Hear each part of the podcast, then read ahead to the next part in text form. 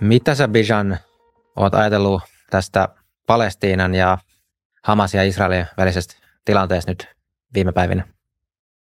No varmasti se, että palestiinalaisia ei edusta Hamas eikä Hizbullah, mutta asia on niin, että Iranin islamilainen tasavalta on suunnattomasti laittanut resursseja sinne Gaasan alueelle.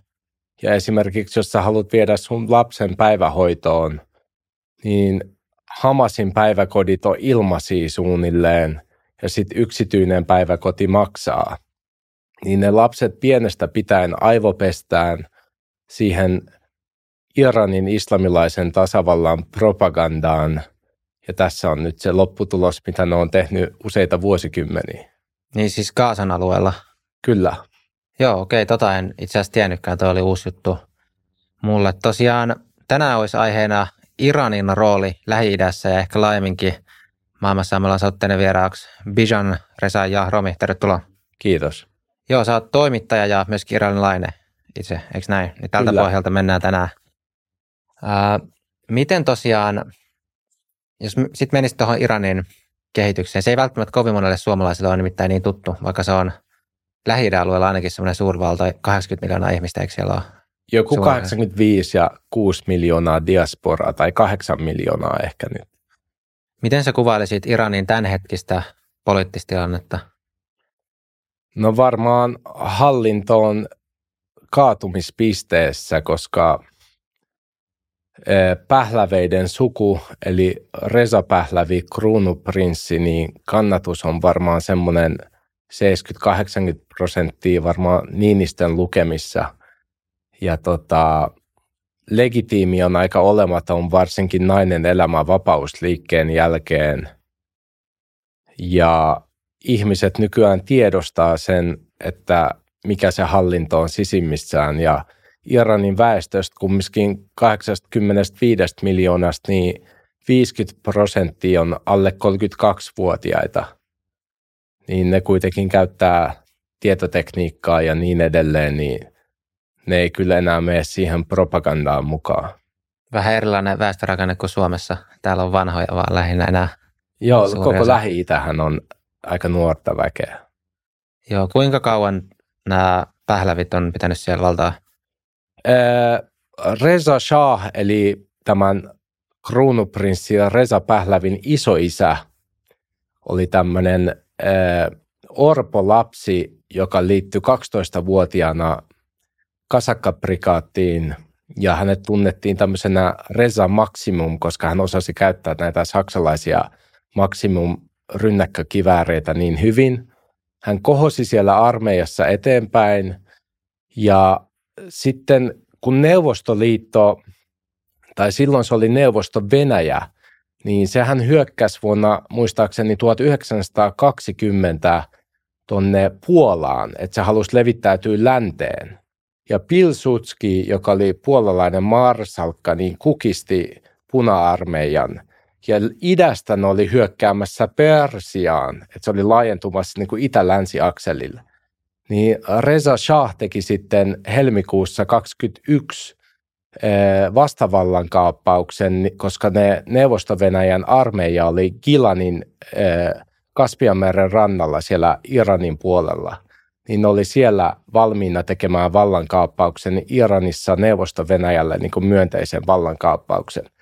Niin britit sitten ilmoitti Reza, silloin hän oli Reza Khan, että käy tekemässä vallankaappaus. Ja hän sitten kävi tekemässä sen ja hän oli uskollinen, silloin oli Qajar-dynastia.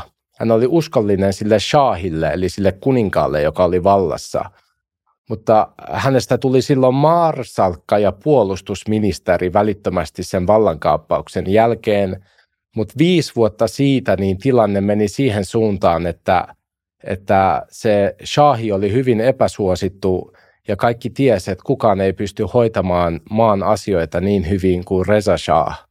Niin hänestä sitten tuli Pähläveiden kuningas vuonna 1925.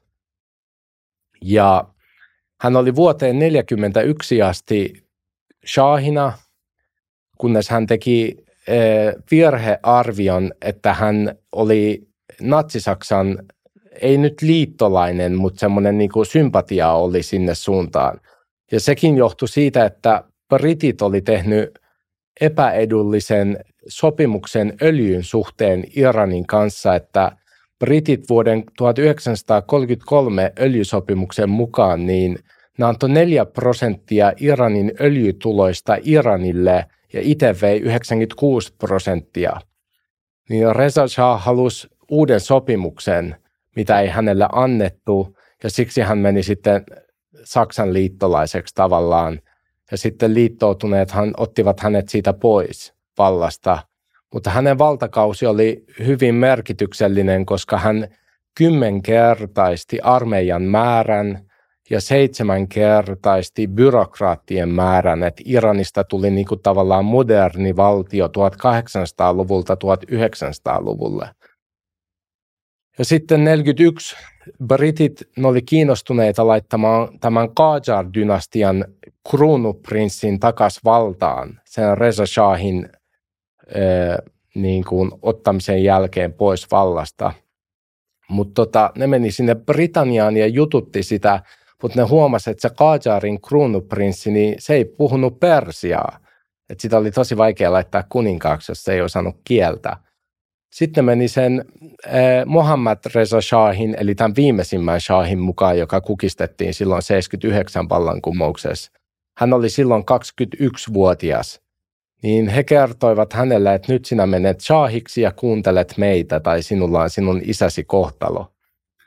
Mohammad Reza Shah oli hyvin edistyksellinen johtaja ja Moni Amerikassakin silloin 60-70-luvulla haaveili siitä, että hän voisi tulla johtamaan Yhdysvaltoja, koska hän on niin hyvä johtaja. Mutta hänen virhearvionsa oli se, että kylmän sodan aikana Iranilla oli 2000 kilometriä pitkä raja Neuvostoliiton kanssa. Ja tota, eh, Mohammad Reza Shah kun hän tuli valtaan, niin Iranissa oli 1500 moskeijaa, eli hyvin vähän. Niin vuonna 1979, kun hän jätti kruunun ja lähti pois, niin Iranissa oli 75 000 moskeijaa. Niin hän ajatteli, että hän patoaa kommunismia antamalla uskonnollisille valtaa. Hän ei koskaan tajunnut sitä, että uskonnolliset voi tehdä vallankaappauksen häntä vastaan. Niinpä. Ennen kuin mennään ihan nykypäivään, niin voisi vielä käydä pari, parilla kysymyksellä vähän tarkentaa noita, mitä tuossa tulikin, niin siis jäi kiinnostaa toi brittien vaikutus siellä alueella, kun just mainitsit, että 96 prosenttia otti öljytuotoista ja Iranille vain 4 prosenttia, niin mihin saakka tämä brittien, voi varmaan ihan hyvin sanoa imperialistinen vaikutusvalta siellä alueella, niin ulottu? No tietenkin se, että se 33 sopimus oli se 4 prosenttia niin Kiranissahan se demokraattisin aikakausi on 41-53. Et silloin tämä Mohammad Reza Shah, niin hän ei ollut vankistanut asemansa niin paljon, mutta ne hallitukset oli hyvin heikkoja, että pääministerin elinikä oli varmaan kuusi kuukautta. Et silloin hallitukset vaihtui tosi nopeasti, mutta sitten Iranin ensimmäinen oikeustieteen tohtori, joka oli opiskellut länsimaisessa yliopistossa, eli Mohammad Mossadegh, nousi valtaan 51 ja tota, oli vuoteen 53 asti vallassa ja hän halusi kansallistaa öljyn, eli ottaa se 100 prosenttia Iranille. Ja britit neuvotteli hänen kanssaan pitkään – ja brittien mukaan he olisivat jopa suostuneet semmoiseen sopimukseen, että 60 prosenttia öljytuloista tulee Iranille, 40 prosenttia Briteille, kunhan kontrolli säilyy Briteillä. Mutta sitten Mossadeghille tämäkään ei riittänyt, vaan hän halusi sen 100 prosenttia ja hän uhkaili brittejä, että jos ette anna, niin minä menen Neuvostoliiton leiriin. Ja Iranhan on merkittävä maa siinä suhteessa, että Iranilla on maailmassa toiseksi eniten naapurivaltioita. Oliko 15 kappaletta ja Venäjällä taitaa olla 17. Niin jos kommunismi olisi levinnyt Iraniin, niin se olisi saattanut levitä koko Lähi-Itään ja sieltä Pohjois-Afrikkaan. Niin sitten Churchill äh, sanoi Trumanille, että käydään tekemässä vallankaappaus ja syöstetään Mossadegh vallasta, mutta Trumanilla oli sympatiat Iranin puolelle, että hän ei suostunut tähän Churchillin aikeeseen, kunnes sitten 53 toi Eisenhower tuli valtaan ja hän on kuuluisen vallankaappauksista, mitä hän on tehnyt, niin silloin alettiin valmistella tätä operaatioajaksia – mikä sitten toimeenpantiin 19. päivä elokuuta 53 ja Mossadegh syöstettiin vallasta ja Shahi laitettiin takaisin valtaan. Miten, miten sä uskot, että toi kiinnostaa, että koska sitten varmaan kun myöhemmin päästään tähän lähi tämän hetken, hetkisen tilanteeseen, mutta just se, että siellä on ollut Brittien kautta tavallaan länsimailla paljon vaikutusvaltaa, niin miten sä kommentoisit, että mokasko britit vähän sen siinä, että oltiin sit liian ahneita, koska sitten sä, jos miettii, että öljy on kuitenkin siellä Iranin alla, niin se tuommoiset sopimukset, missä britit on ottanut yli 90, 90 prosenttia, tai toikin, että 40 prosenttia, sekin kuulostaa kuitenkin aika paljolta, koska puhutaan raaka-aineesta, mikä on toisen maan maaperällä, niin mitä ajatuksia toi herättää? Että olisiko siinä jotenkin paremmalla pelisilmällä länsi voinut säilyttää pidempään sitä vaikutusvaltaa, britit esimerkiksi? Toihan on tavallaan se virhe, minkä länsi on tehnyt lähi suhteen, että jos tota vallankaappausta ei olisi koskaan toimeenpantu, niin Iranista olisi tullut demokratia ja rikas maa, mikä olisi nyt tavallaan, että lähi olisi nyt Euroopan unionin tasolla, jos tätä ei olisi toimeenpantu, ellei rikkaampi. Niin toi Obamahan pyysi tota vallankaappausta anteeksi muistaakseni 2009 että ne ää, asiakirjat ollaan julkaistu sijaineen puolelta, että se salassapitoaika on mennyt umpeen, että ketä siinä oli mukana. Ja paradoksaalisesti sialainen uskonnollinen papisto on ollut mukana tekemässä tätä vallankaappausta CIAn kanssa. Eli nämä Khomeinin oppi-isät on ollut tekemässä tätä vallankaappausta CIAn kanssa, että ajatolla Khashani, niin hänelle maksettiin 10 000 dollaria siitä, että hän tuo sen joukot kadulle ja syöstää Mossadekin vallasta. Joo, ja mitä vuotta tämä siis oli? 53. 53, joo. Tarkennukseksi vaan. sitten tosiaan, no joo, tuosta voisi jatkaa sitten, että mitkä, mikä Neuvostoliiton pyrkimys, oliko se just levittää se kommunismi sinne lähi Iranin kautta? Joo, ja niillä, niin kuin Suomessakin oli SKP, niin Iranissa oli Tude-puolue. Ja tota, 49 se kiellettiin, mutta sitten Iranissa on ollut ensimmäisen ja toisen maailmansodan aikana tämä Azerbaidžanin kriisi. Eli kun Azerbaidžan on nykyään valtio. Niin siitä maantieteellisestä paikkakunnasta nimeltä Azerbaidžan, niin siitähän puolet on tällä hetkellä osa Irania. Ja ennen 150 vuotta sitten se oli kokonaan Persian alla. Niin Neuvostoliitto on aina halunnut tulla ottamaan sen palasen siitä itselleen. Näinpä. Miten Iranissa, voisi vielä sen käydä läpi hyvänä pohjana, että äh, puhutaanko siellä tämmöisistä eri kansoista tai miten se Iranin väestö, että onko ne kaikki ikään kuin historiallisesti polveutunut samasta kansasta vai asuuko siellä nykyisen Iranin alueella siis useita eri sitten tämmöisiä niin sanotusti kansoja, jos voi käyttää tämmöistä termiä. Iranhan on mielenkiintoinen maa, että sä voit nähdä siellä niinku täysin blondeja, semmoisia ruotsalaisen näköisiä blondeja. Sitten sä voit nähdä afrikkalaisten näköisiä ihan mustia ihmisiä. Et se on tosi monikulttuurillinen ja uskon siihen, että se on varmaan kun siellä on ollut vapauksia silloin 500 vuotta ennen Kristusta jo, et silloinhan eilen oli itse asiassa Kyros suuren päivä. Ja Kyros suurihan loi Hakamanesian imperiumiin 500 vuotta ennen ajanlaskua. Ja se perustui siihen, että on uskonnonvapaus, ja yksiavioisuus ja orjuuden kieltäminen. Niin sinne tuli eri kansoja sinne elämään suvaitsevaisessa ympäristössä, niin – tavallaan kaikki juutalaiset, kristityt, kaikki muutkin vähemmistöt on saanut elää siellä rauhassa, kunnes sitten nyt ajat on muuttunut. Toi oli paljon edistyksellisempää kuin vaikka antiikin Kreikassa tai Roomassa, missä oli esimerkiksi orjuus. Ihan normaali käytäntö. Joo, persialaiset ei ole koskaan orjuuttanut.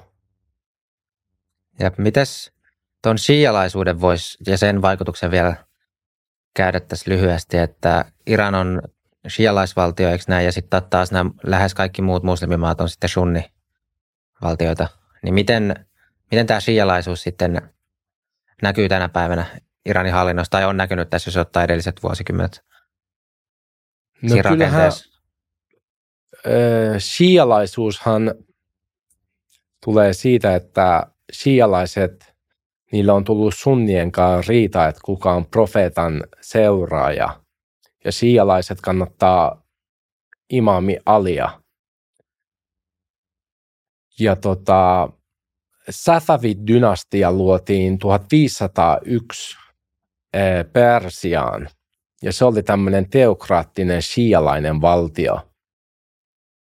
Ja tota, sitten 1736 niin semmoinen kenraali tuli Iranis valtaan kuin Nader Shah. Ja hän oli hyvin suuruuden hullu, että hän valloitti Keski-Aasian ja koko Intian. Mutta hänen dynastia kaatui tosi nopeasti, koska hän oli hyvin alkoholisoitunut ja sokas muun muassa oman poikansa, koska epäili, että hänen poikansa on tekemässä vallankaappausta häntä vastaan. Sitten tuli Qajar-dynastia, joka on tämä Pähläveiden edeltävä dynastia. Niidenkin nationalismi oli semmoista persialaista ja shialaista sekasin. Että se oli kumpaakin. Sitten kun tuli Pähläveiden valta, niin kuin mä sanoin, niin moskeijoiden määrää kasvatettiin. Ja tota, kyllä se oikeuslaitos oli sekulaari Pähläveiden aikana, mutta kyllä siinä oli uskonnollisiakin sävyjä. Ja esimerkiksi ajatollahit, niin, ö, eli tämmöinen uskonnollinen korkea-arvoinen pappi, niin heillä oli Pähläveiden aikana diplomaattinen koskemattomuus. Ja sitten kun tämä vuoden 1953 öljyn kansallistamisprojekti ei tuottanut hedelmää, niin Iranissa ajateltiin, että demokratia ei sovi tänne ja sen tyhjön alkoi pikkuhiljaa täyttää fundamentaali islamismi. Ja se koko ajan kasvoi ja kasvoi ja moskeijoiden määrää kasvatettiin, niin nyt sitten Iranissa on täysin totalitaristinen, teokraattinen, shialainen järjestelmä. Eli nimenomaan shialainen fundamentaalinen islamismi alkoi täyttää sitä. Sitä tyhjiä vuoden 53 jälkeen. Hmm. Ja miten, no onko se tänä päivänä sitten, jos menee iranilaiset kysymään, niin onko se siis ihan, jos heiltä menisi kysymään, että mitä he ajattelevat sitä sunnimuslimeista, niin onko se ihan tämmöisellä vihanpidon tasolla vai onko se sitten arkisilla ihmisillä niin asia, mihin kiinnitetään huomioon? Ei, mä uskon, että ei iranilaisia niin huomattavaa enemmistöä ei uskonto kiinnosta ollenkaan. Että tota, ää, iranilaiset on ihan samanlaisia kuin länsimaisetkin ihmiset. Et oikeastaan me aina sanotaan sitä, että, että me ei olla niin kuin länsimaiset ihmiset, koska meillä on pidempi sivilisaatio – niin länsimaiset ihmiset on niin kuin me. Me ajatellaan ne. se niin päin. Sille on ihan hyvät perusteet kyllä historiaa katsoa. Ää, miten se sitten näkyy siinä valtiohallinnossa? Eli voiko puhua enää kuitenkaan demokratiasta?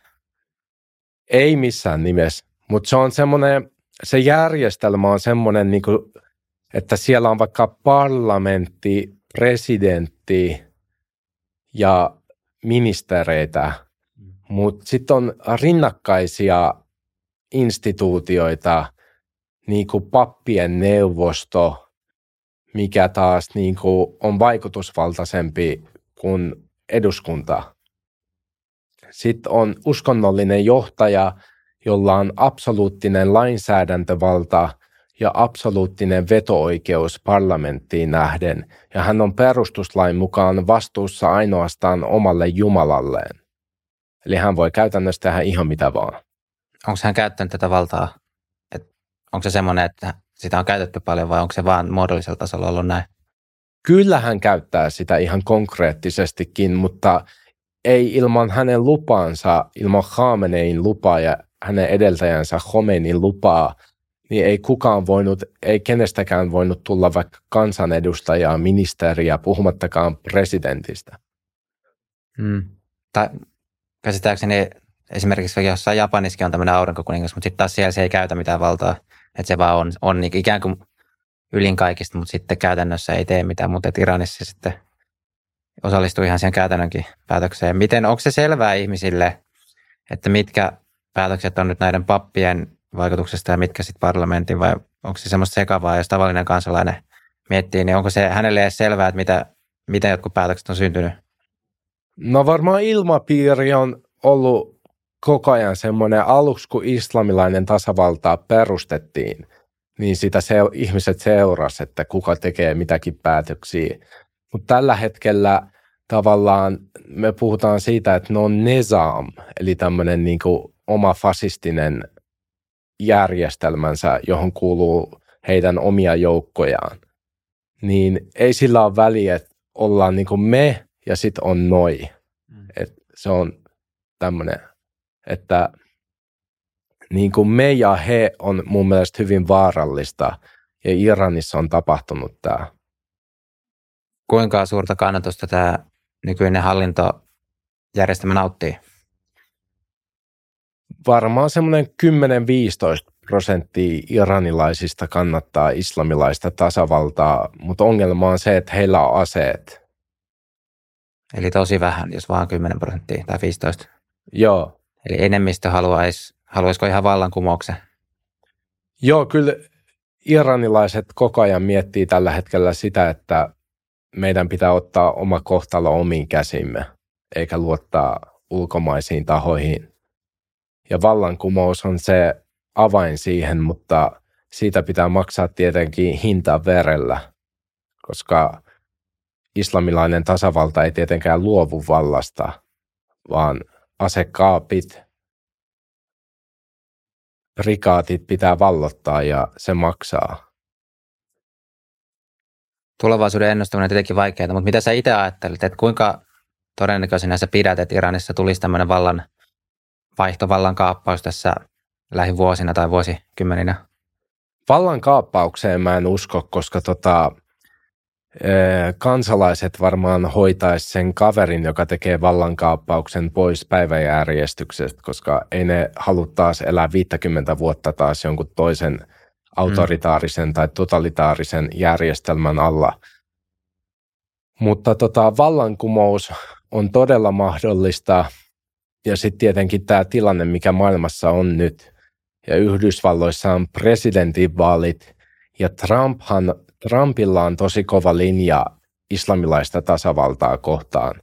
Että muun muassa Qasem Soleimanin attentaatti ja muutenkin se Trumpin ympäröimä joukko, mitä siellä on ollut, esimerkiksi Mike Pompeo, niin niillähän on tosi kova linja islamilaista tasavaltaa vastaan. Että sekin on mahdollista, että Yhdysvallat sitten, jos Trumpista tulee presidentti, niin – aloittaa jonkunnäköisen operaation siellä. Sekin on mahdollista. Niin mikä ehkä tukisi sitten tätä kansan enemmistöä tekemään se vallankumouksen, niinkö? Kyllä mä uskon, että se tehdään yhteistyössä siinä vaiheessa, koska ei Trumpkaan niin kuin, tavallaan tyhmä ole. Että hän tietää, että ihmiset on hänen puolellaan, jos hän kaataa sen järjestelmän ja vaikka aseistaa ne ihmiset. Ja Iranissa on hyvä puoli, että siellä on kahden vuoden asepalvelus, niin kaikki miehet osaa käyttää asetta.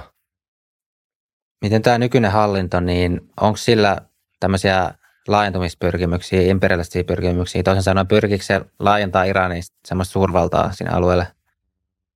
Joo, siihen oikeastaan se koko järjestelmä perustuu, että et tota, se vallankumous, mikä Iranissa tapahtui vuonna 1979, niin se ei ole historiaa, vaan se on vallitseva tila on vallankumous tuomioistuimia, on armeijaa suurempi asejoukko kuin vallankumous kaarti, eli tämä vallankumous elää koko ajan.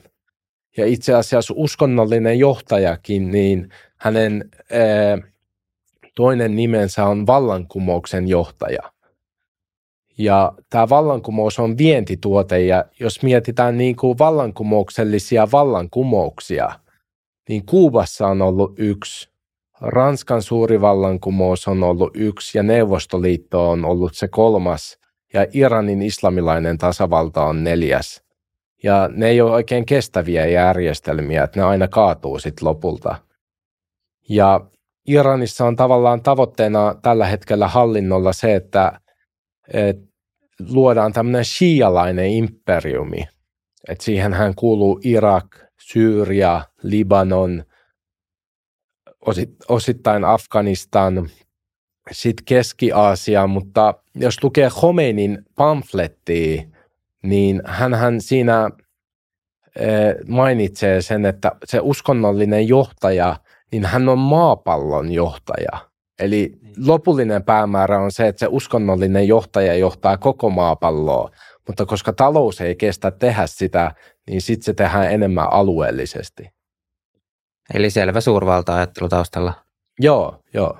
Miten nämä naapurimaat sitten suhtautuu? Esimerkiksi no Irak mainittiin tuossa, niin miten se suhtautuu sitten Iraniin? Ensinnäkin Irakin väestö sitten taas, eikö näin, ei ole siinä enemmistöistä ja se on ihan erilaista.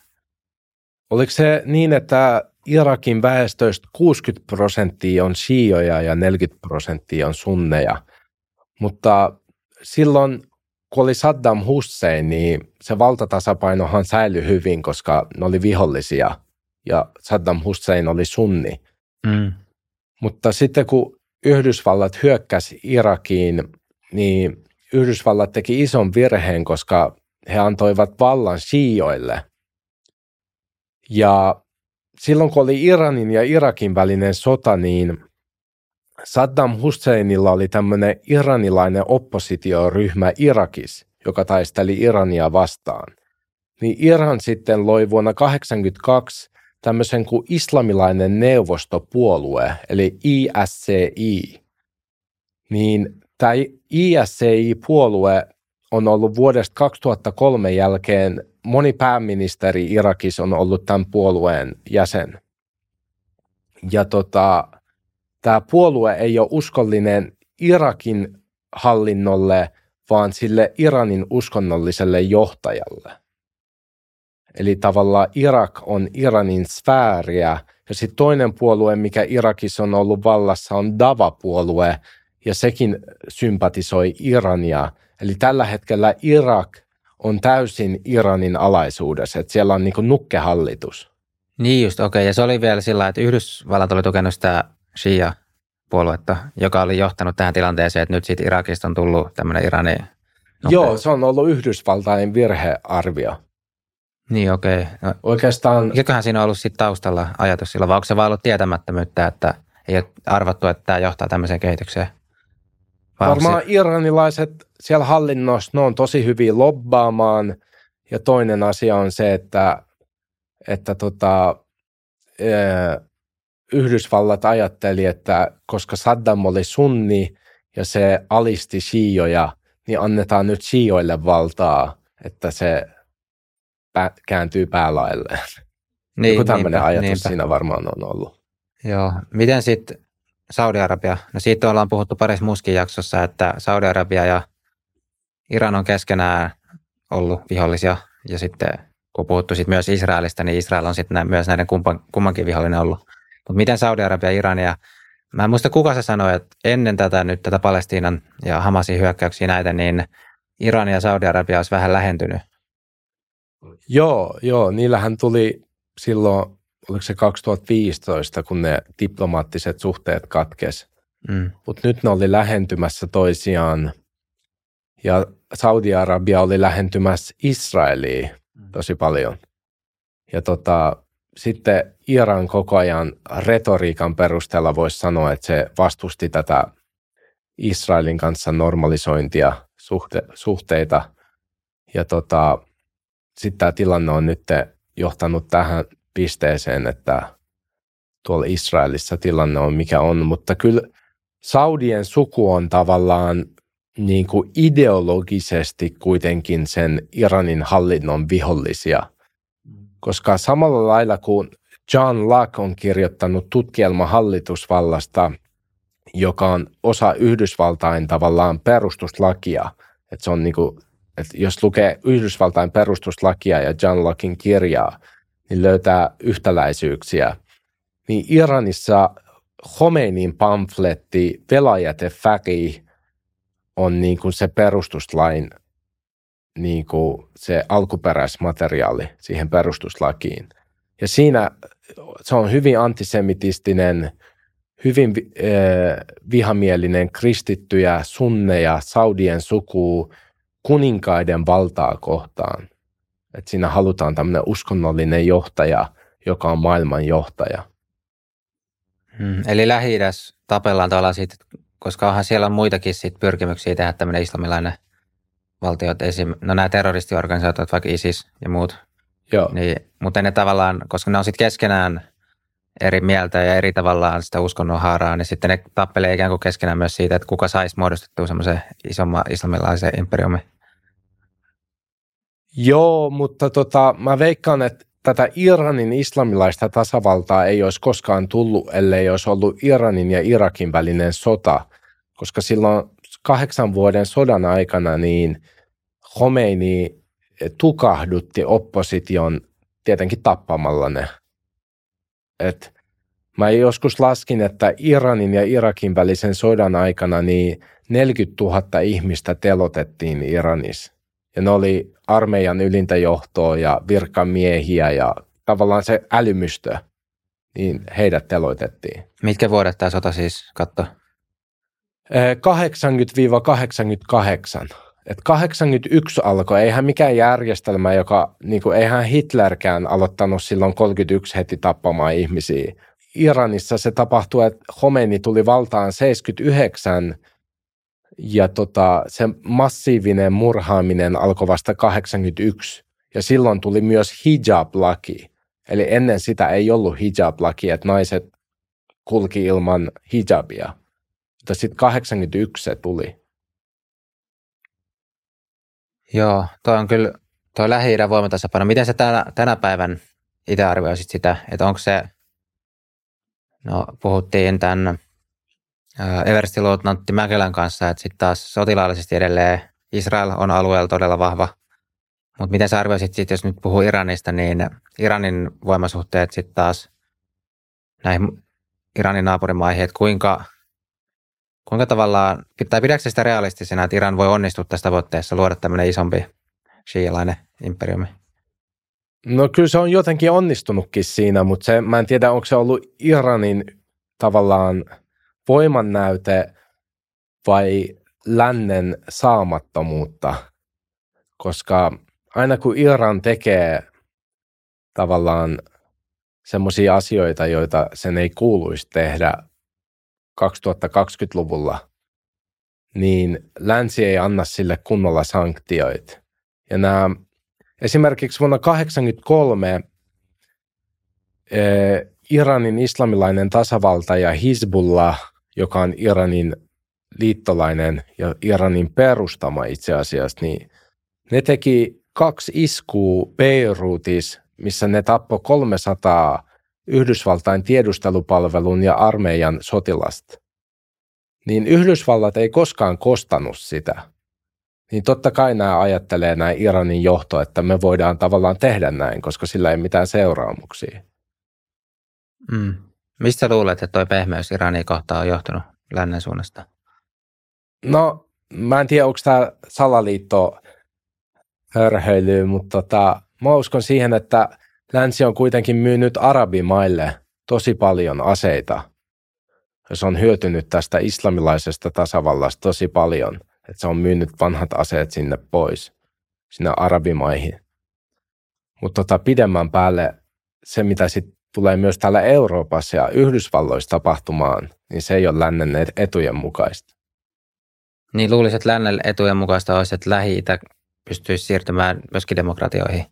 Ja nimenomaan se taas, että jos siellä nousee tämmöisiä imperialistisia suurvaltoja, niin koska lännellä on jo Venäjä tuossa naapurissa, mikä aiheuttaa ongelmia ja Kiinan nousu ja muu, niin sitten se vielä, että jos lähi nousee tämmöisiä uusia suurvaltoja, niin se ei, en kyllä keksi, että miten se olisi länsimaiden edunmukaisesti mitenkään. Ehkä tähän on havahduttu nyt, mutta tiedettiin tai tiedostettiinko tämä asia esimerkiksi lännessä ennen koronakriisiä? Mä epäilen, että sitä ainakaan laajasti niin kuin tiedostettiin, että näin voi tapahtua. Niin ja muutenkin myöskin Venäjä ja Kiina, niihinkin musta tuntuu on enemmän herätty nyt. Joo, mä oon samaa mieltä. Et, joo, aiemmin se, jotenkin uskottiin niin paljon siihen vapaaseen kauppaan, ja, että kyllä ne ideatkin leviää sitten samalla kun talous ikään kuin leviää, niin samalla leviää sitä länsimainen ideologia. Tähänhän perustuu Obaman tämä ydinsopimus, jota aika moni länsimaalainen ja länsipolitiikka puolustelee. Mutta sehän oli tosi huono sopimus, koska Iranin islamilaista tasavaltaa kohdistuu no nykyään viidenlaisia pakotteita. Yksi on Ukrainan sotaan liittyvät pakotteet, koska Iran tukee Venäjää. Sitten on terrorismin tukeminen, ballistiset ohjukset, ihmisoikeusloukkaukset ja ydinsopimus. Niin Obama teki semmoisen diilin islamilaisen tasavallan kanssa, että, että se valitsi näistä tavallaan vaan sen ydinasian, ydinasesopimuksen ja jätti ne muut asiat niin kuin lepäämään että sä voit tavallaan harjoittaa terrorismia, tappaa omia kansalaisia, kunhan et rakenna ydinasetta, niin eihän se ole hyvä sopimus. Niin, ei, ei puututtu niihin muihin mitenkään? Ei puututtu, Obama ei puuttunut niihin. Oliko Trumpia aikana mitään muutosta? Trumphan vetäytyi siitä sopimuksesta ja iranilaiset oli tosi iloisia siitä, että vaikka maailmalla, Suomessakin oltiin tosi silleen, että Trump tekee väärin, mutta tota, Trump vetäytyi siitä sopimuksesta ja mun mielestä ainakin se oli ihan asiallista.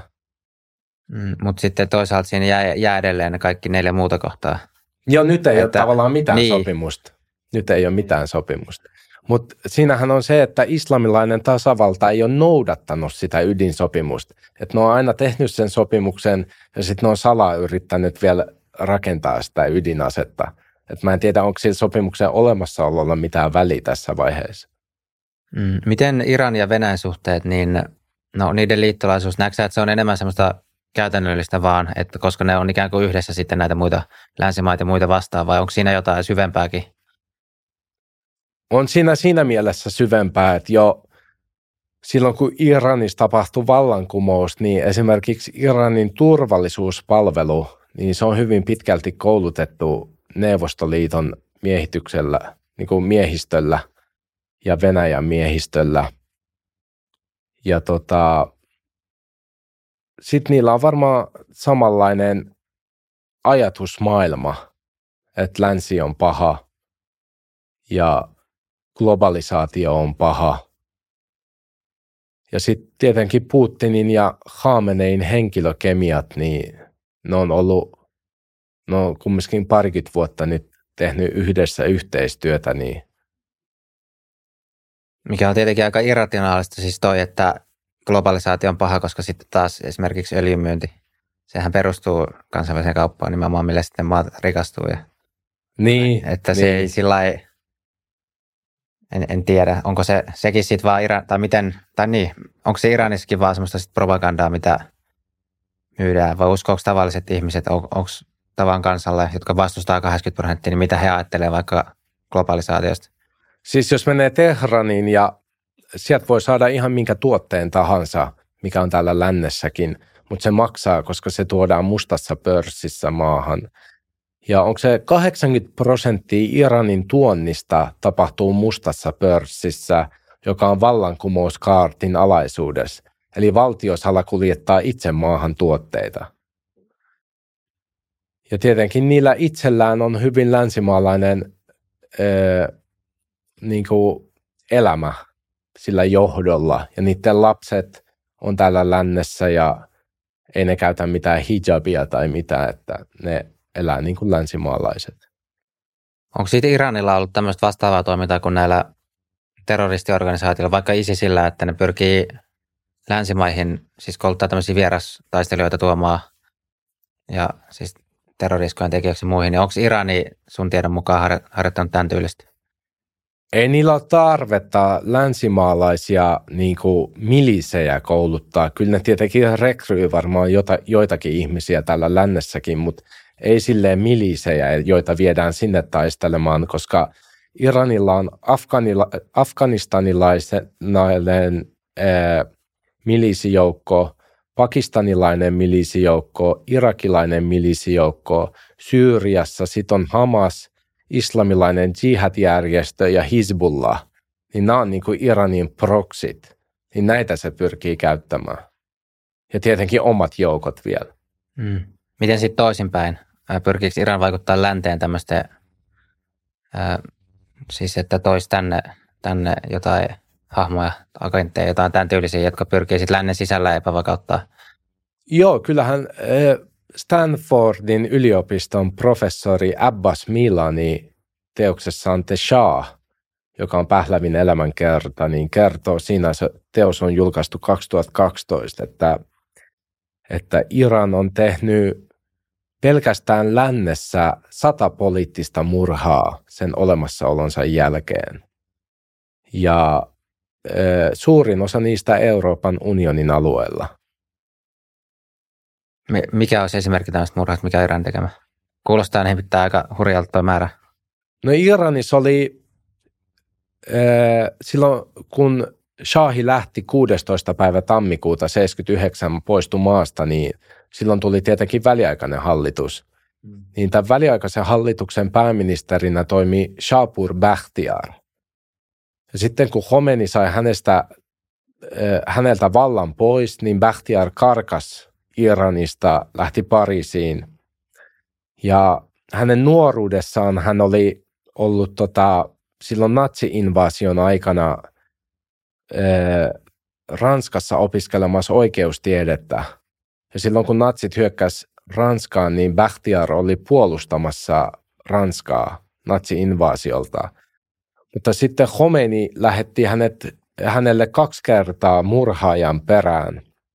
80-luvun alussa hänet yritettiin murhata, mutta se, se operaatio epäonnistui. Mutta sitten lopulta 91 hänet murhattiin hänen kotonaan. Ja hänet muistaakseni paloiteltiin. Ja murhaaja saatiin kiinni, Ali Raat, joka oli tämä murhaaja. Hänet saatiin kiinni ja hän oli jonkun aikaa vankilassa, mutta sitten Hizbullah otti ranskalaisia toimittajia panttivangiksi ja tehtiin vankien vaihto. Eli Ali Raat vapautettiin Iraniin ja siitä on ihan, jos googlaa, niin löytyy kuvia, kun hän menee Iraniin ja hänet kukitetaan. Että hän oli tämmöinen niin oma sankari. Joo. Joo aika hurjaa. Ja tietenkin on nykyään ei varmaan ottaa kovin tarkkaa tietoa, että kuinka paljon on Iranilla tämmöisiä toimijoita lännessä, mutta varmaan hyvällä syyllä voi olettaa, että niitä täällä tosiaan on.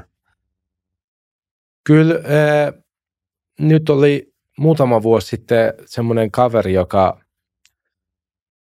tappoi joku lähemmäs sata tämmöistä islamilaisen tasavallan puolueen jäsentä 80-luvulla. Siinä oli oikeuslaitoksen perustaja Behesti muun muassa kuolleiden joukossa. Niin hän eli toisella henkilöllisyydellä Hollannissa rauhallista elämää. Niin hänet oltiin sitten, tai islamilainen tasavalta oli huomannut, että kuka hän oikeasti on, niin ne oli lähettänyt sinne tappajan perään ja ne oli murhannut hänet. Mutta nykyään ne murhat tehdään enemmänkin tämmöisten niin kuin, tavallaan, että Eh, esimerkiksi Saudi-Arabian eh, suurlähettiläs haluttiin tappaa. Ja kun Hizbullahilla on Etelä-Amerikassa paljon vaikutusvaltaa ja se on paljon kokainikaupassa mukana, niin niillä on linkkejä rikollisjärjestöihin, niin tämä Saudi-Arabian suurlähettiläs haluttiin tappaa tämmöisen meksikolaisen huumekartellin avulla. Ja sitten Obama tuli ja sanoi, että, että vähän niin kuin, no, no pojat, että vetäytykää. Nyt ei kannata. Joo. Joo. Mutta mä uskoisin, että Suomi on nyt vähän periferiassa, mutta jos täälläkin haluttaisiin, vaikka jos islamilainen tasavalta on vielä kymmenen vuoden päästä olemassa ja tämä tilanne jatkuu, niin voisi luulla esimerkiksi, että katujengejä voisi käyttää tämmöisiin operaatioihin. Niin onko huolissasi Suomen suhteen siis, että jos meillä paljon lisääntyy maahanmuutto ja ei kiinnitettäisiin hirveästi huomiota, että mistä ihmiset tulee tai millä taustalla, niin näetkö että se olisi siis vääjäämätön kehitys, että tännekin tulisi tuon tyylistä toimintaa? Kyllä ehdottomasti. Mä uskon siihen vahvasti, koska se sama ilmiö on tapahtunut muualla. Mm. Mitä sä oot mieltä? Niin kuin, että onko sitä mieltä, että Suomen tulisi nyt niin kuin tehdä su- iso suunnanmuutosta? Esimerkiksi, no nythän hallitus tietysti vähän kiristää maahanmuuttopolitiikkaa, mutta onko nämä toimet yhtään riittäviä? Että pystytäänkö me, jos miettii vaikka tuommoista radikaalin islamismin leviämistä länsimaihin Suomeen, niin onko, ollaanko me tällä hetkellä oikealla tiellä, jos me halutaan sitä ehkäistä? No mä oon, mä oon semmoinen ihminen, että mä niinku kannatan maahanmuuttoa, mutta mun mielestä sen pitää olla valikoivaa. Mm. Et jos tänne päästään ihan ottaa kaikki, niin se ei oikein toimi. Ja siinä joukossa on tietenkin esimerkiksi ääri-islamismiin suuntautuneita ihmisiä. Olisiko sun käsityksen mukaan helppo siis selvittää, että jos joku on vaikka tämmöinen ääri-islami kannattaja, onko se helppo paikantaa niin, kuin niin sanotusti rajalla tai silloin, kun hän hakee vaikka oleskelulupaa tai turvapaikkaa tai jotain muuta? Kyllä mä uskon, että varmasti niin kuin se teknologia, mikä vaikka poliisilla on, niin sehän on paljon edistyksellisempää kuin se, mitä meillä on. Niin jotenkin uskoisin, että sillä ehkä pystyy selvittämään. Että on, on tiettyjä tunnusmerkkejä heillä, mikä sitten paljastaa ehkä heidät. Joo. Joo. Vaikka tekoälyn avulla. No joo, toi on totta. Tekoäly, kun se kehittyy niin paljon ja koko ajan tulee uusia tuntuu, että kehittyy niin nopeasti, että pysy perässäkään välttämättä itse, että mitä kaikkea nyt voi jo sillä tehdä, mutta sitten voisi vielä sitä vähän funtsia, että mitä jos Iranissa tulisi tämmöinen vallankumous, niin mitä vaikutuksia sillä olisi globaaliin politiikkaan? No mä uskon siihen, että ääri-islamismi loppuisi varmaan kokonaan. Että tota, jos miettii, että niin kuin ennen vuotta 1979 niin eihän ollut semmoista valtiollista ääri-islamismia, vaan se oli semmoista niin kuin, ne oli jotain porukoita, jotka teki jotain terroristi-iskuja, mutta se ei ollut valtiollista. Sitten jos miettii, että mitä tapahtui silloin, Khomeini tuli helmikuussa 79 Iraniin ja Neuvostoliitto teki intervention Afganistaniin joulukuussa 79. Sitten alkoi Iranin ja Irakin välinen sota – ja sitten liikuttiin pikkuhiljaa sinne 9-11 ja nyt ollaan tässä. Mm. Niin se on alkanut Iranista, koska Iran haluaa eksporttaa sitä vallankumousta. Ja sille tulee tietenkin, politiikassa on aina kyse siitä, että valta tasapainotetaan. Eli kun joku tulee valtaan, niin tulee vastareaktio. Niin ne sunnit on tavallaan se vastareaktio. Mutta kun jos ottaisi tämän shialaisen huonosti käyttäytyvän valtion pois, niin eihän sunneilla enää olisi mitään tappelupukari, jonka kaa tapella. Niin eli Iran pyrkii näissä muissa muslimimaissa edistää sitä ajatusta, että ne tekisivät vallankumouksia ja muuttuisi tämmöiseksi islamistiseksi tasavallaksi. Jotka olisi uskollisia sille Iranin uskonnolliselle johtajalle. Näinpä, näinpä. Joo, joo. just noin. Just joo, noin. nyt mä hiffaan sen, joo. Et periaatteessa sunnit ei ole ollut sitä ennen siis samalla lailla aggressiivisia, mitä nyt näyttäytyy kaikki al ja ISIS ja tämän tyyliset, mitä on ollut länsimaissa tehnyt terroriskuja. Joo, mä näkisin näin, että se on ollut se tasapainottava tekijä. Se on ollut se Iranin tasapainottava tekijä. Joo, tuo on kyllä aika iso näkemys sinänsä, että jos se tosiaan menisi noin. Että silloinhan aika paljonkin länsimaiden huolista poistuisi, jos tämmöinen radikaali islamiajattelu, terrorismi johtava ajattelu niin vähentys. Ja moni varmaan sitten täältä Euroopasta palaisi tavallaan omiin kotimaihinsa. Niin pakolaisista. Joo. Ainakin näin mä uskon iranilaisessa diasporassa, että ennen vuoden 79 vallankumousta, niin ei, silloinhan ei ollut semmoista käsitettä kuin iranilainen pakolainen. Nyt niitä on kahdeksan miljoonaa. Kahdeksan miljoonaa? Ja onko ne su- tai kahdeksan miljoonaa ulkomailla asuvaa iranilaista. Jotkut on tullut avioliiton kautta, jotkut on tullut opiskelemaan, jotkut on tullut pakolaisiksi ja niin edelleen. Ja varmaan ihan merkittävä osa on Euroopassa noista. Joo, Joo. No kyllä se on jo iso määrä ihmisiä. Niin, että et tämä hallinto on aiheuttanut se. Joo. Mikä tämä oli, siis tästä mulla on vähän huono tieto, mutta muistan, kun oli Iranissa tämä, että naiset lähti kaduille. Siitä oli, onko siitä vuosi vai kaksi? Vuosi aikaa. Vuosi. Niin mitä, mihin tämä nyt sitten jäi niin sanotusti? Mä muistan, siitä oli uutisissa silloin paljon, mutta nyt sitten ei ole taas puhuttu yhtään mitään. Niin tukahdutettiinko se ihan täysin? Joo, tavallaan, että se, että jos vallankumouksella on niin kuin kolme vaihetta, että ensin sä tuut kadulle ja sit sä oot yötä päivää kadulla ja sit kolmantena sä otat aseet käteen. Niin tämä jäi vaan siihen ensimmäiseen vaiheeseen. Että se oli ajoittain kadulla oli ihmisiä. Niitä oli paljon, mutta se ei ollut yötä päivää. Ja tota, kyllä se menee jonkun verran myös mun mielestä esimerkiksi Iran International ja BBC Farsin piikkiin, jotka toimii Lontoosta käsin niin kuin opposition äänentorvena mm. medioista, niin heillä oli koko ajan tämmöinen narratiivi, että vallankumous on jo voiton puolella. Niin sitten totta kai jotkut ihmisistä ajattelee siellä Iranissa, että ei mennä kadulle, kun ollaan jo voitettu. Niin just. Ja sitten se sit ei vaan riittänyt tarpeeksi kauan se, että sitten hallinto sai kukistettua nämä. Joo, mutta kyllä se jotenkin se, silleen tuntuu, että tämä nainen elämä vapaus, niin se varmasti jatkuu niin kauan, kunnes tämä hallinto on kaatunut. Koska se oli, se oli niin kuin päiväkodeissa, ala-asteella, ja si, se oli semmoista, että niin kuin turvallisuusjoukot saattoi mennä ekaluokan niin kuin luokkasaliin ja alkaa hakata siellä semmoisia pikkulapsia. Että se oli tolla tasolla. Ja ne lapset vastustaa sitä hallintoa. Että ne halu, nekin haluaa olla vapaita.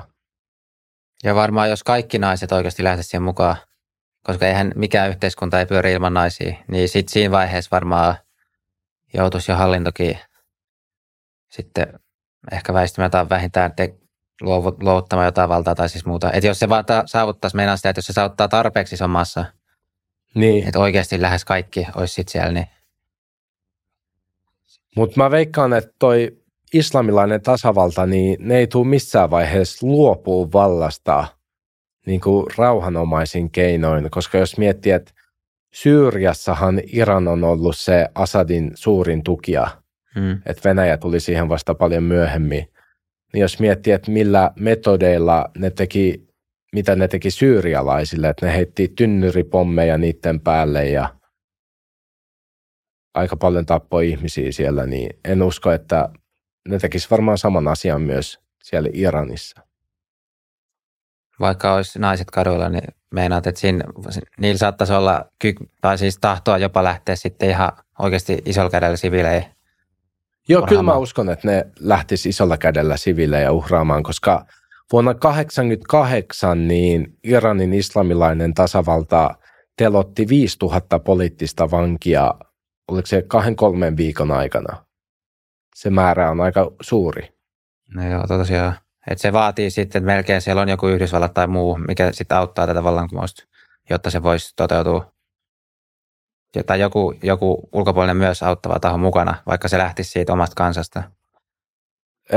no itse en kannattaisi sellaista. Mä kannattaisin sellaista, että, että jos ne asekaapit vallotetaan ja tehdään se ihan itse. Mm. Mutta siis, että se vaatisi vaan käytännössä, että se tehdään itse ja se siinä sitten kuolee luultavasti tuhansia verta joudutaan vuodettaa, mutta sitten lopputulos J- niin kauan vaan jatketaan, kun val- valta saadaan vaihdettua. Joo, koska mä en usko siihen, että Iranista tulisi sisällissotaa, koska Pählävillä on niin suuri kannatus ja islamilaisella tasavallalla on niin pieni kannatus, niin se kansa on tavallaan, ne kannattaa samaa oppositiojohtajaa, että sinne ei voi tulla sisällissotaa. Mm. Mikä tämä Pählävin toimintamahdollisuudet on ollut tässä sitten tämän nykyisen hallinnon aikaa? Hän lähti silloin, hän, hän oli, äh, oliko hän 17-vuotias, kun tuli tämä Iranin islamilaisen tasavallan vallankumous silloin 79, niin hän oli Dallasissa muun muassa George W. Bushin kanssa hävittäjälentäjäkoulutuksessa. Hän suoritti tavallaan omaa armeijaa silloin. Ja tota, ei koskaan palannut Iraniin, koska Iranista tuli vallankumous ja hän taitaa olla valtiotieteiden maisteri ja sitten puhuu monia kieliä ja hän on hyvin liberaali ja mm. hänellä on nyt todella suuri kannatus. Tuo, uskotko, että olisiko niin, että jos tulee vallanvaihto, niin olisiko siinä mahdollista siirtyä sitten demokratiaksi asti? Vai näetkö se riski, että sitten siinä kävisi, että tämä Pählävin valta sitten puolestaan alkaisi sementoitua liikaa? Että jos mä mietin, että jos hän ei ole muita tavallaan haastajia tällä hetkellä, että on se Pählävi ja sitten on se islamilainen hallintoinen päätekijät, Joo. niin sitten jos tulisi vallankumous, niin uskotko, että se voisi mennä niin pitkälle, että sitten saadaan oikeasti aito demokratia muodostettua maahan? Mä veikkaan, että kaikki tavallaan, jotka on politiikassa jotenkin enemmän mukana, niin ne ymmärtää sitä, että tämmöistä niinku, ö, parlamentaarista demokratiaa, missä parlamentti tekee kaikki päätökset, mm. niin semmoista sinne ei edes voida perustaa, koska sitten se menee silleen, että mitään päätöksiä ei synny ja kaikki on niinku ihan auki.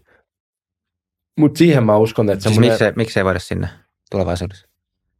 Koska ei ole mitään instituutioita ja eikä ole mitään demokratiasta, mitään historiaa. Mutta mä uskon, että joku semmoinen niinku... Eikö niitä voisi rakentaa tulevaisuudessa? Vai onko se semmoinen Mä uskon, asia? että niitä voitaisiin rakentaa, mutta se pitäisi tehdä portaittain, että se olisi ensin presidentillinen demokratia, eli vähän semmoinen kekkostyylinen. Niin. Mutta silleen, että presidentti kuitenkin väistyy, kun valtakaudet on ohi, ei silleen, että on 20 vuotta vallassa. Mutta presidentillinen demokratia, ja sitten kun ihmiset oppii tavallaan siihen demokratiaan, niin sitten pikkuhiljaa antaa valtaa enemmän parlamentille. Mutta Pählävi itsekin kannattaa tasavaltaa eikä monarkiaa. Niin. Että hän ei kannata, että hänestä tulisi shahi. Näinpä. Miten se muuten näet lähi alueella? Että jos sanotaan nyt, leikitään sillä ajatuksella, että Iranissa tulisi tämä vallankumous, niin voisiko se johtaa sitten myös muissa lähi maissa semmoiseen kehitykseen ja menisi sitten demokratian suuntaan? No arabimaathan ei tykkää siitä, että Iran muuttuisi, vaikka se on niiden vihollinen. Koska jos Iran muuttuu demokratiaksi ja sekulaariksi, niin se eliitti siellä arabimaissa joutuisi muuttamaan niiden omaa politiikkaa Eli ne joutuisi tekemään reformeja ja luopuu vallasta. Niin ne ei halua semmoista tilannetta. Et siellä oma kansa muissakin maissa alkaisi huomaa, että jos toi on tuolla mahdollista, niin miksei meillä? Joo, joo. Vähän niin kuin tämä Ukraina-Venäjä-tilanne. Että Venäjä ei halua, että Ukraina kehittyy liikaa. liikaa. Niin. Joo, kyllä toi, toi Iranin rooli, niin kieltämättä tuossa ainakin näillä puheilla, niin vaikuttaa aika merkittävältä just tuossa lähi koko, koko lähi kontekstissa just se voimatasapaino, että se vihollisuus tavallaan myös tasapainottaa niitä toisia pelaajia. Tuleeko sulla vielä tähän loppuun jotain, mitä haluaisit nostaa, nostaa tuosta esille?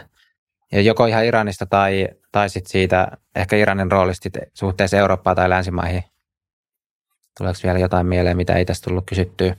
No ne on tietenkin, ne on hyviä lobbaamaan itteensä ja tällä hetkellä Iranin entisen presidentin, eli Hassan Rouhani, joka teki tämän ydinsopimuksen Obaman kanssa, niin hänen neuvonantajansa tytär on Yhdysvaltain varapuolustusministerin valtiosihteeri.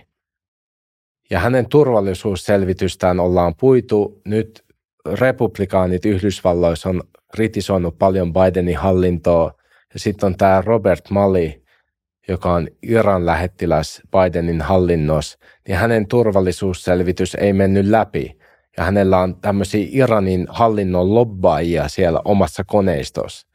Eli Iranin hallinnon jäsenet on soluttautunut Bidenin hallintoon. Ja tämä on mun mielestä aika iso ongelma. Niin onko se näkynyt, koska sitten taas, no Obama pystyy neuvotella tämä ydinkieltosopimus, vai mikä se virallinen nimi nyt onkaan, Ydinsopimus. Ydinsopimus, niin ydinsopimus. Niin, mutta et, sitten Biden, Bidenin kaudella, niin onko se, näetkö että siinä on ollut linjanmuutos suhteessa Iraniin, että onko se siinä välissä onnistunut loppaa enemmän sitten demokraattipuolue ja hallintokoneistoa?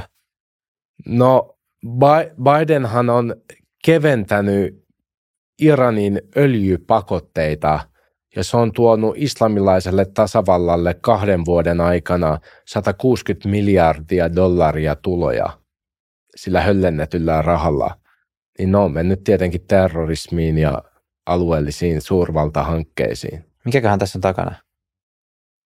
No, mä uskon siihen, että demokraatit, niin ne jotenkin sympatisoi islamilaista tasavaltaa jotenkin ideologisesti.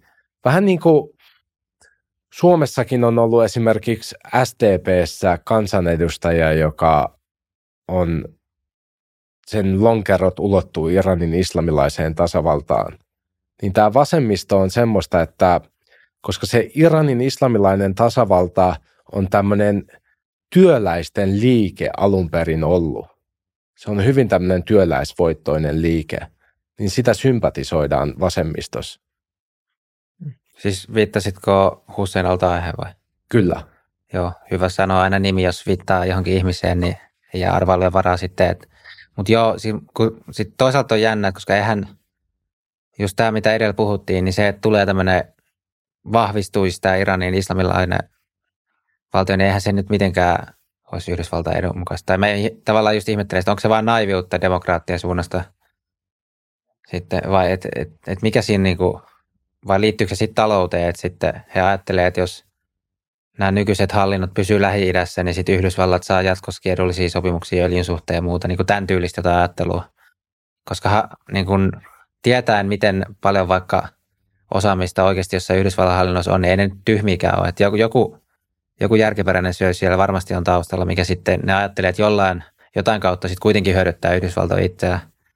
Että mikä se sitten on. Ehkä, niin. ehkä se hyöty voi olla niin kuin lyhytjänteistä, että niin. ei ajatella pidemmän päälle. Ja sitten tietysti se, että kun nyt ollaan puhuttu no Ukrainan sodan yhteydessä, ollaan puhuttu ja myöskin Kiinan nousun yhteydessä, siis tämä maailmanjärjestys tavallaan, tuleeko moninapainen maailma. Että se, että Yhdysvallat on selkeä semmoinen maailman johtava valtio, että se olisi murentumassa, niin kuin tavallaan onkin, että kun Kiina on noussut tosi paljon ja näin, niin sitten jos lähi tulisi ikään kuin he saisivat ne demokratiat, niin sehän voisi tarkoittaa, että heidän talous itse asiassa lähtee vieläkin enemmän nousee niin kuin pitkässä juoksussa ja vahvistuu ja siitä tulee oikeasti varteutettua kilpailla EUlle ja Yhdysvalloille ja näin. Et jos sitä miettii tavallaan noin pitkälle, niin silloin voiko se olla jollain tavalla Yhdysvaltain etu, että ne pysyykin semmoisina pikkasen heikompina autoratioina ja sitten lähi kansalaiset kärsii siitä. Niin, voi olla. Niin. En, tota, tuskin tietää kukaan muu kuin semmoinen, joka ei saa sitä kertoa. niin. Mutta hei, eipä multa muuta. Kiitos Bijan. Kiitoksia.